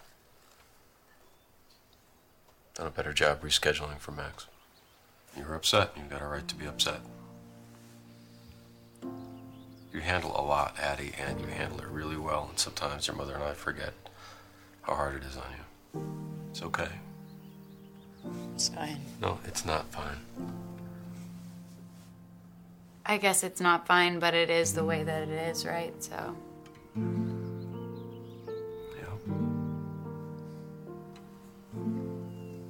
I'm sorry. It's hard. I don't know, it's not his fault, but it just sucks a little. Yeah, it does. I really loved that scene because, you know, we ragged so much on Adam, especially last episode. But I think he's so wonderful here. He is. And I don't say that to excuse his very selfish behavior lately, but I admire that the show is demonstrating that those traits exist within the same people. Yeah. Like Adam is not entirely selfish, nor is he entirely caring and nurturing like he is to Haddie here. He's both simultaneously. Yeah. And I often feel like shows that are perceived as more prestigious than Parenthood are often praised for having deeply flawed characters. And sometimes that just irks me because like I feel like some of those characters are defined by their flaws. Or, or that the flaws are so outrageous that there's no way I can relate to them. Like yeah, Tony Soprano is deeply flawed, but I cannot relate to putting a hit on a member of my own family, you know? and the way we've been re examining Adam all throughout this podcast, it doesn't make me hate him. No. And if anything, I'm actually finding him one of the most fascinating characters on the show. Because if you just kind of give it a cursory watch, it's easy to peg him as like a kind of one note good guy. But he's really complicated, he's really complex, and he's very flawed mm-hmm. in ways that people I actually know and love are flawed too. He has a temper issue and he's not great at empathy all Yeah. the time. Yeah. And he has a complex about doing the right thing. I'm always doing the right thing. Let's work backward from there. Anyway, I really I liked that. And I liked his acknowledgement to Haddie of like, yeah, the situation just sucks. And there's maybe not a solution to it, but I will sit here in the suck with you. Caleb, that's beautifully put. Love that. I really like Haddie's response though, where she's like, "It just sucks a little." Like that. That's really relatable to me because I I don't really look at my relationship with my brother like the situation of having an autistic sibling as like sucking that much. I mean, there's a lot that goes into it, but I like the idea of like it just sucks a little, like yeah. because like there's so much good, and I think Haddie. I mean, that's the thing. I think with a lot of siblings, it's like you don't want someone you love so much to be this source of like source of sucking, you know, source of, of things sucking, like because you love them. So like you don't want that to also be like this negative thing. You- but to like say like okay, like it sucks a, it just sucks a little. Like so I really like that. Yeah. Well, all relationships have their good things, their challenges, mm-hmm. and then their advantages. Right. You know, my m- mom has physical disabilities. Mm-hmm. I'm right. thankful all the time that mentally she is 100% Right. and that I can enjoy that kind of relationship. But physical disabilities introduce their own issues too. She needs a lot of support Yeah. a lot of times, and sometimes it's really frustrating. Yeah. Yeah. And sometimes it sucks a little. Yeah, I guess I didn't even really think about how I could relate, but growing up with my father, who, you know, had um, two major strokes when I was six, and so it was very difficult to communicate with him. And that sucked a little. Sometimes that sucked Yeah. a lot because we were very, very close when I was really little. And then, you know, how close can you be to someone you can't have real conversations with? But I don't know, maybe maybe there's a different kind of closeness. We could be physically close, we could sit together and watch Wheel of Fortune, we could laugh, you know. It is difficult, I think, to grow up and have someone in your family where it's just a little bit harder for that person than for everyone else. But then that difficulty also sort of extends to the family because the family is taking care of that person. When Haddie says we try so hard to make it normal and it's just not. Yeah. And that would be frustrating. And I also wonder if that's maybe part of dealing with it is not trying to make it normal, but Yeah. maybe accepting it for what it is. And Right. and for them it is normal because that's the way that it is. Yeah. Like it's not like Haddie is owed a certain kind of brother. She has the brother that she has. Yeah. And I think she gets that. I mean, and once Adam goes and talks to her and she says, I know I can't yell at him for something that's not in his control, she understands. Like, Right. I I think that's why I appreciated her outburst because it did feel so human. Like, Right. how could she not feel that? Yeah. Normal's such a charged word anyway. I don't even know if she would have used the word normal if she weren't like so heightened and frustrated and you know, Yeah. like like it didn't seem like she was being her most articulate self in that moment. you know, she was just like, I'm so upset and I need to process it and get it out and you all need to hear me. Yeah. So Well, moving on, contrivances aside, I thought that babysitting Nora felt like a very organic way to address an issue that I know we've briefly wondered about mm-hmm. before, which is does the age difference between Sarah and Mark mean that they might be in different stages of life or, or want different things? And that came up very naturally, I thought. I could totally see having a baby with you.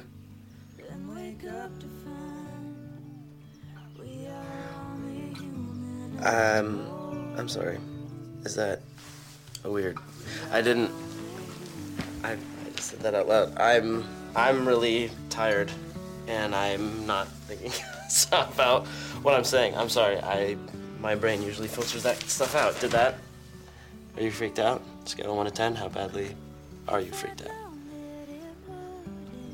Can be honest.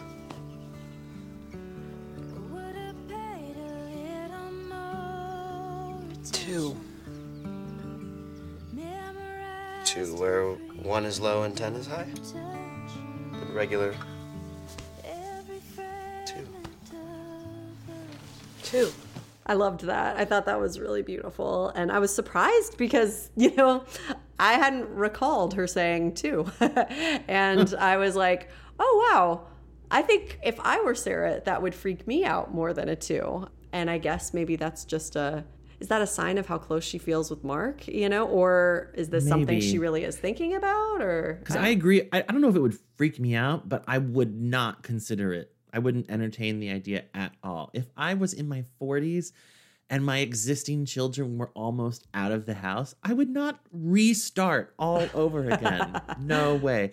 But I, yeah, I think it must speak to that she feels something brand new with him and like worthy of reconsidering that. And she might, because she does feel like such a failure a lot of the time. Hmm. She wasn't planning either pregnancy, which she has confessed.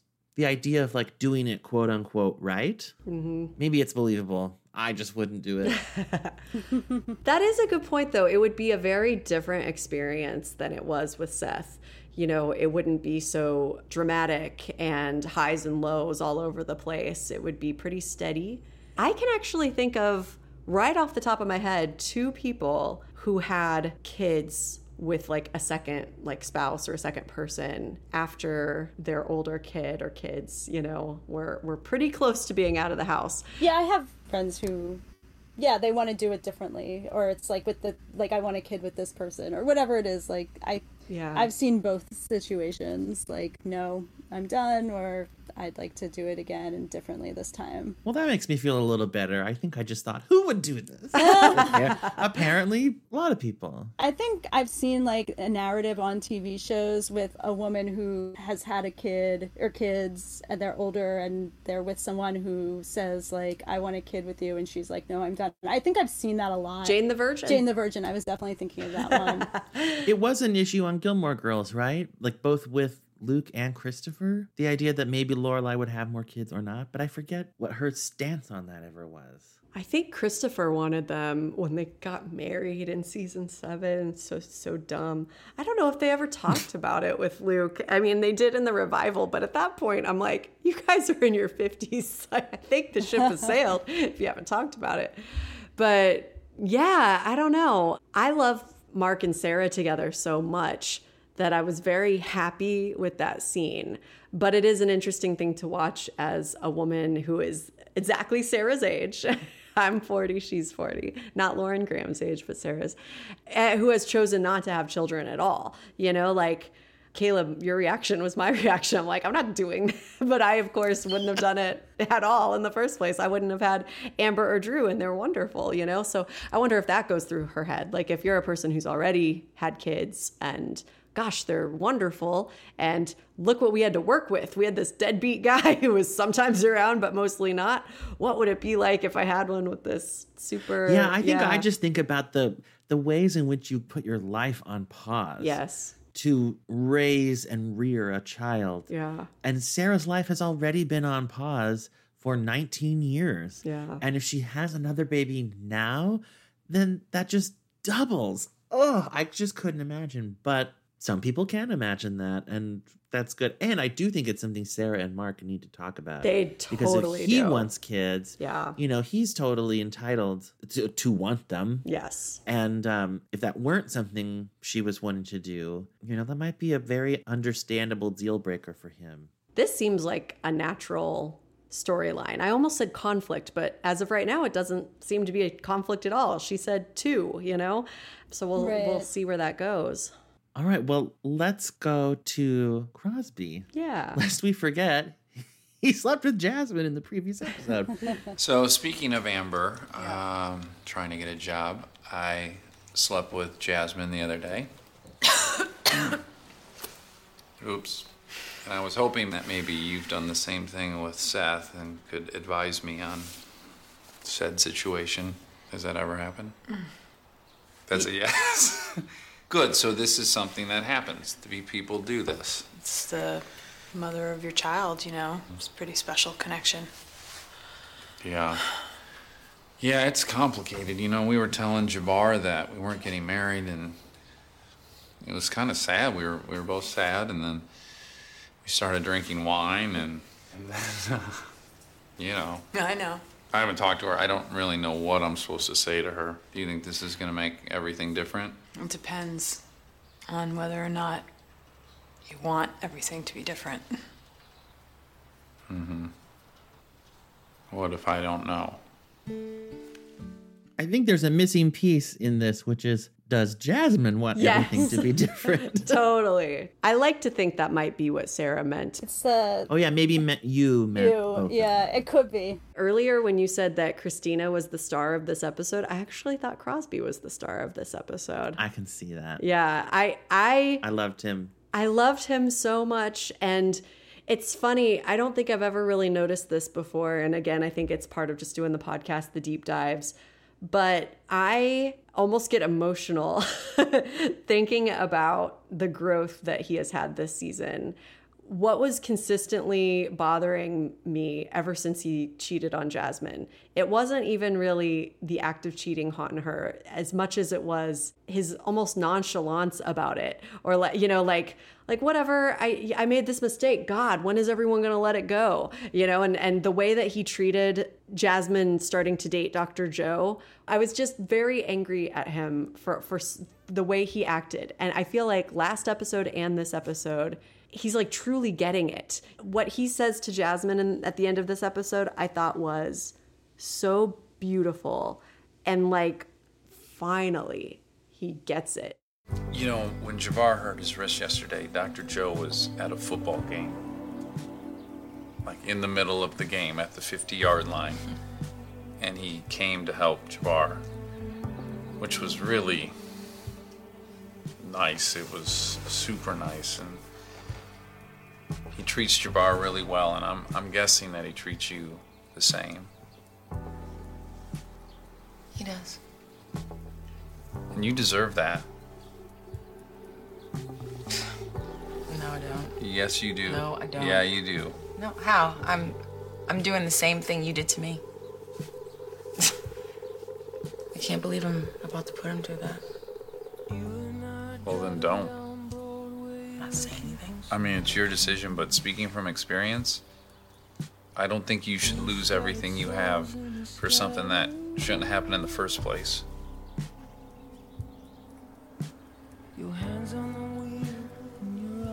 There's always going to be a part of me that loves you. That's just how it is. But I'm really sorry that that part keeps doing horrible things to you.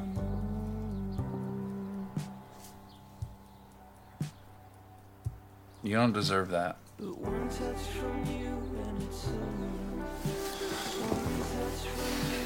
You deserve better. I feel like last episode he got the magnitude of what his actions had cost his son. And I think in this one he gets the magnitude of what his actions have cost her and that she doesn't deserve it and why do I keep hurting you? And the idea that like my selfishness is hurting you. It may seem loving that I still love you or that I'm willing to help you cheat on Dr. Joe, but guess what? That's not actually loving. That is destructive and it's hurting her. I love that. Yeah, I agree. I didn't remember it in detail. Me neither. And I I was kind of astounded by it. And that how long the show dragged out him realizing that, which I actually it was frustrating, but it feels really true now. Like it took him a while, but it's starting to sink in. And you know, earlier when I said that I I thought Adam when he apologized to Christina, he apologized for such a small part of what I think the whole problem was that I thought it was very fascinating to contrast that to Crosby's apology because Crosby seems to have really reached an understanding about, like you said, the whole magnitude of all of this. I'm not even sure his advice to her is all that great, but wow, the gesture is remarkable. And the crisscross nature of it is really satisfying because I think Jasmine's right that she is the Crosby in this situation Yeah. and that Joe is the Jasmine. And she knows that Joe's going to be as hurt as she remembers being. But then there's the irony of Crosby pointing out that if she's him, then her next step is she loses everything she loves. And it's agonizing. So it's a I thought it was a really deft way of getting her to understand what he went through Mhm. when they broke up. Yeah. Like, how do you get the person who was cheated on to sympathize with the cheater? And the fact that the show, I think, is sort of doing that Yeah. in a way that felt so plausible. Like, wow. Yeah. Also, something you said about how long it took and how that felt very true. Yes, I would like to point out that scene last season when Julia sort of clumsily tells Jasmine, he's so different. He's like totally changed in these three or four weeks since he cheated on you, and how stupid and, and hollow that sounded. Now it's like, what, a year later or something. I, Yeah. I buy it. I buy that in the course of a year, when your life completely changes and you stop just thinking, I got to get her back, grand gesture, grand gesture, I got to, and he just like lives in the pain and, and realizes Dr. Joe is actually great. You should be with someone like that. You know, just, Yeah, yeah. and the way he was with him, that was amazing growth too. Because again, I couldn't remember what happens when Jabbar got hurt. My first thought was, well, Crosby's right. Now he's going to have to go to Jasmine's boyfriend for Mm. help. And this is exactly what he warned about.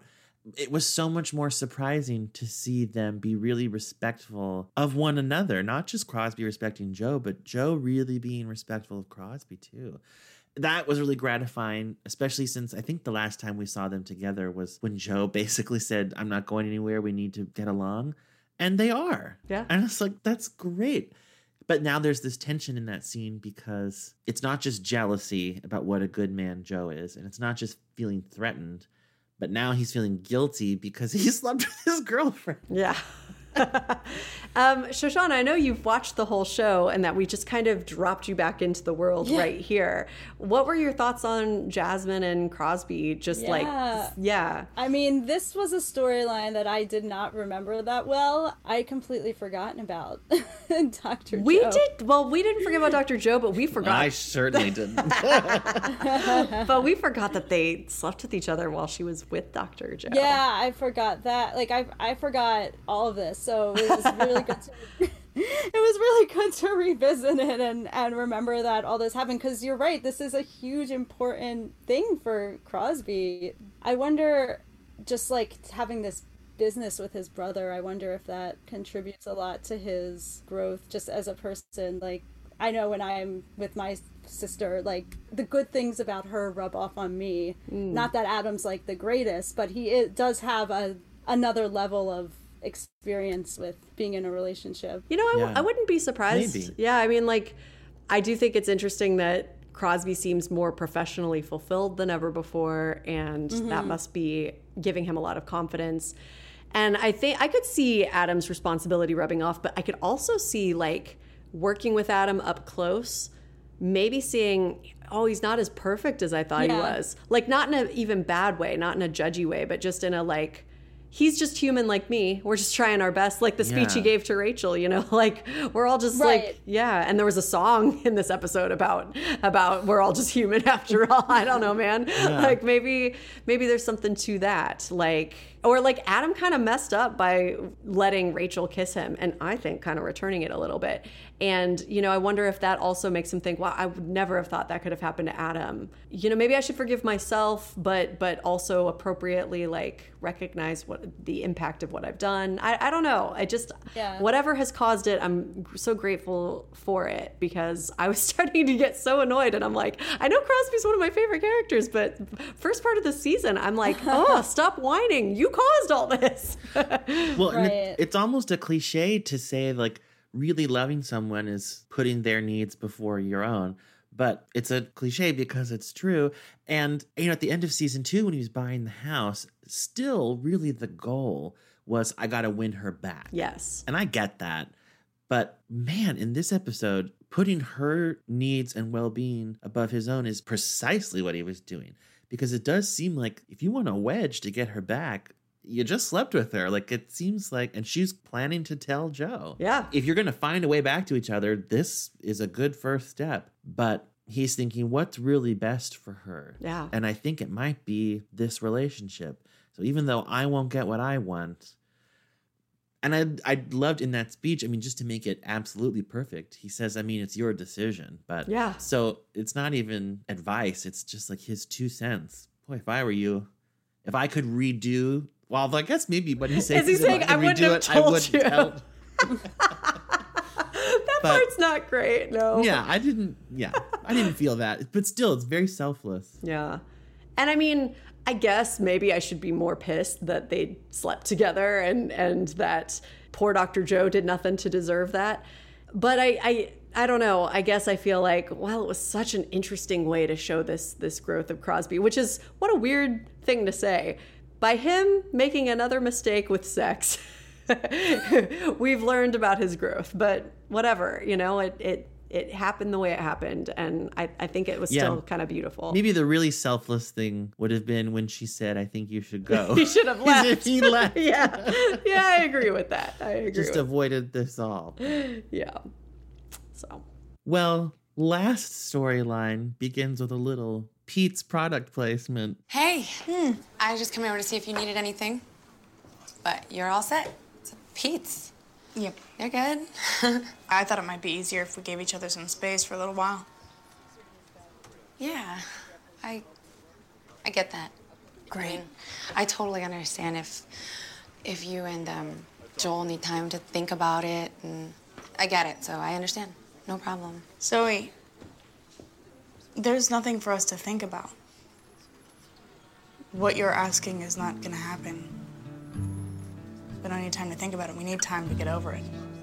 I know we mulled over last episode if maybe there was some other sort of arrangement Joel and Julia could try to strike with Troy and Zoe so they weren't paying for the baby, but maybe they got something out of it. But practically speaking, I do think that this very clear cut approach is the best. It, it draws too. a very strict boundary, but it's tough.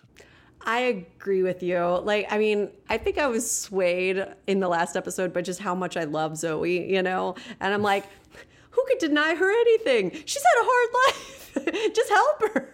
But I don't know that that's actually the, the right thing.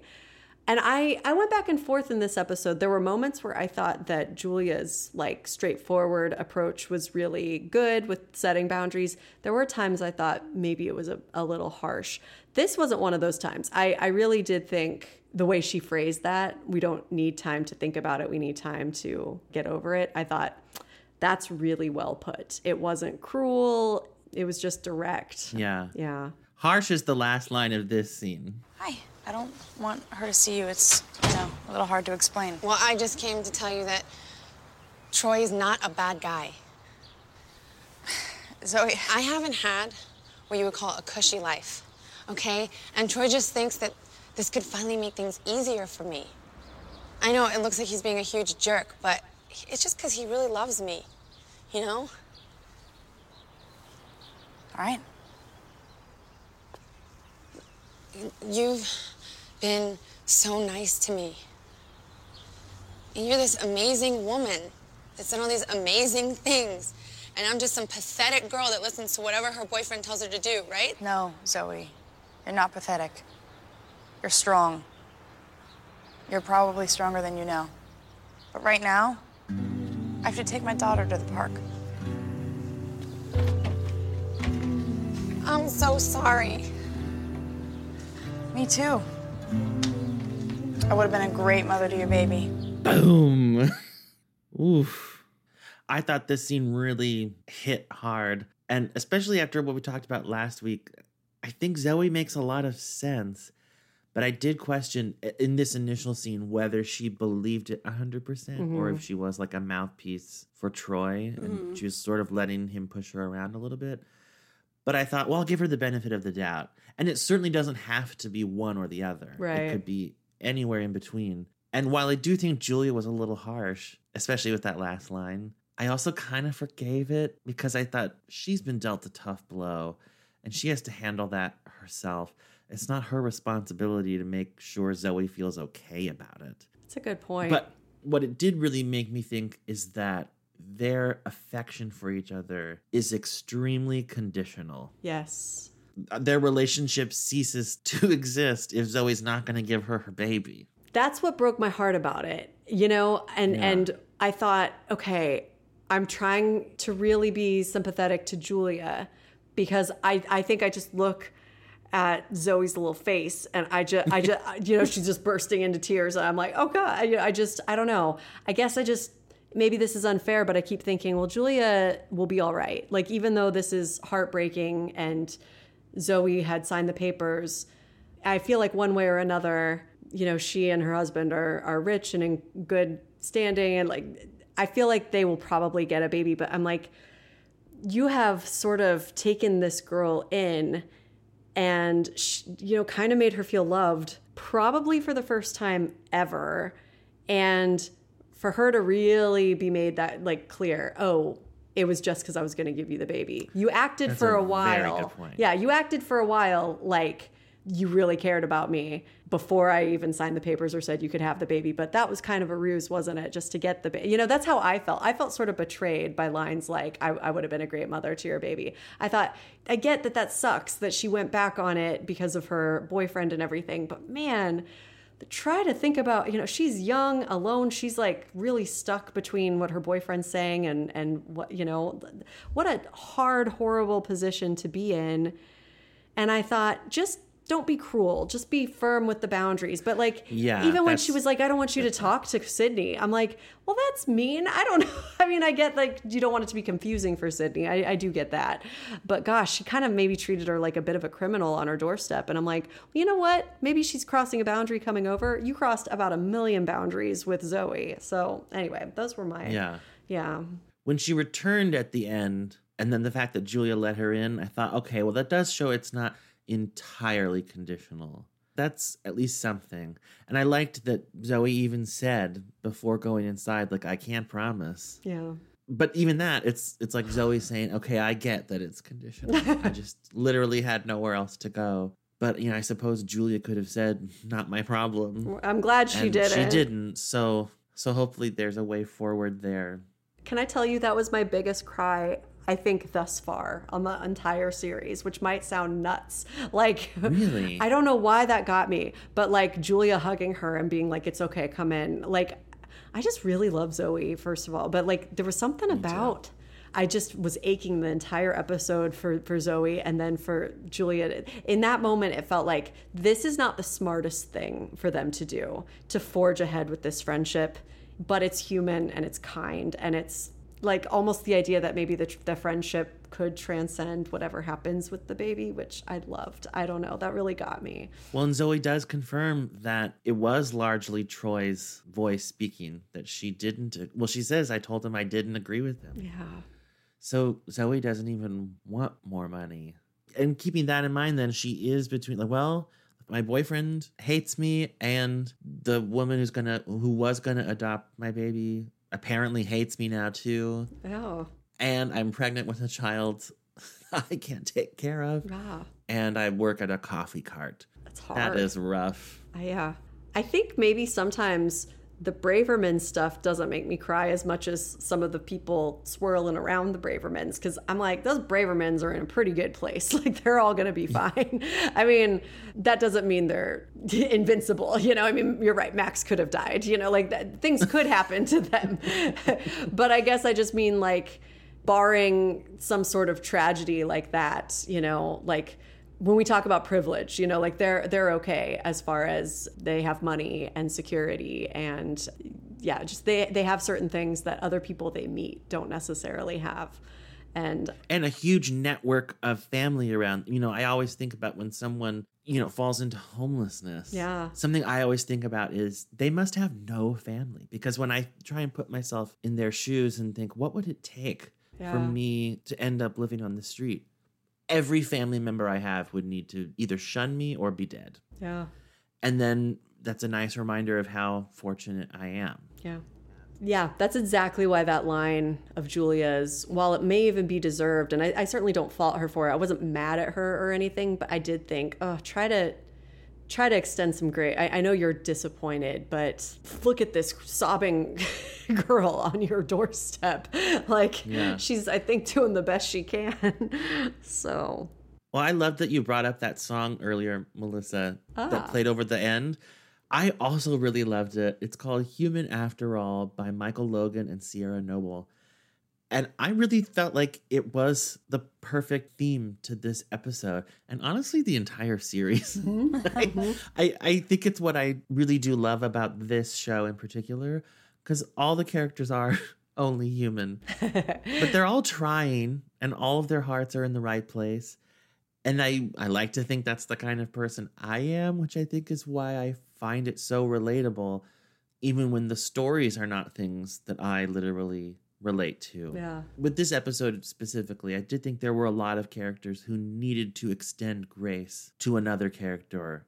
To another character. I feel like it said character. Character. to another character.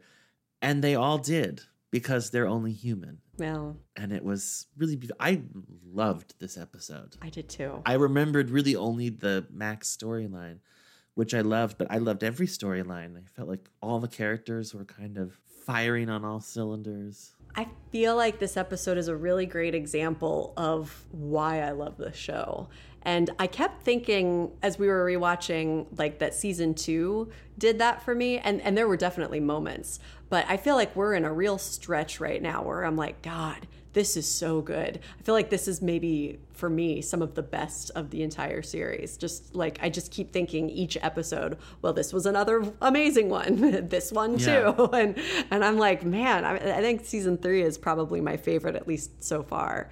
Upcoming seasons will have to really work hard to top them. I don't. I this might be my favorite season. We'll see as we keep going, but I love it. What did you think of it just plopping back into one after a decade, Shoshana? Yeah.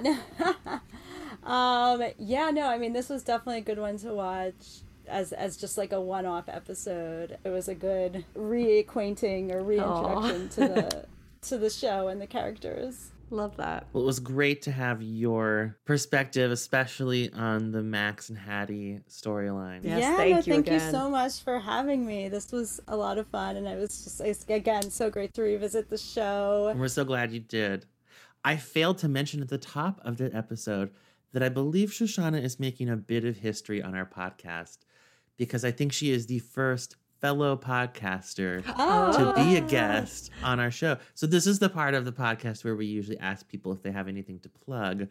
But since I forgot to mention it, let me just say first off, Shoshana has a great podcast Oh. called Scene to Song. For anyone who is a lover of musicals or theater, I highly recommend it. Yeah, um, we bring on a guest to talk about musical theater, show a, com- a writer, a topic or trend in musical theater, and we're in the middle of the fourth season of Wow, that. that's incredible. Yeah. Well, in addition to the podcast, Shoshana is also a fantastic writer.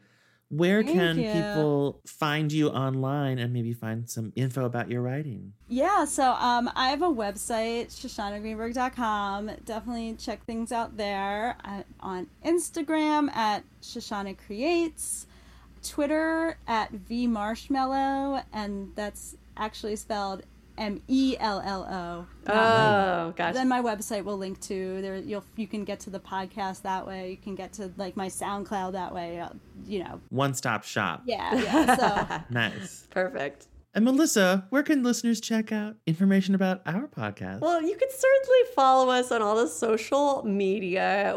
You know, Twitter's one and Facebook is another. Instagram is a third. And it's Parenthood Pals everywhere. including parenthoodpals.com. Thank you again, Shoshana. Thank you. And thank you to everyone for listening. Until next time, may God bless and keep you always. And may your wishes all come true.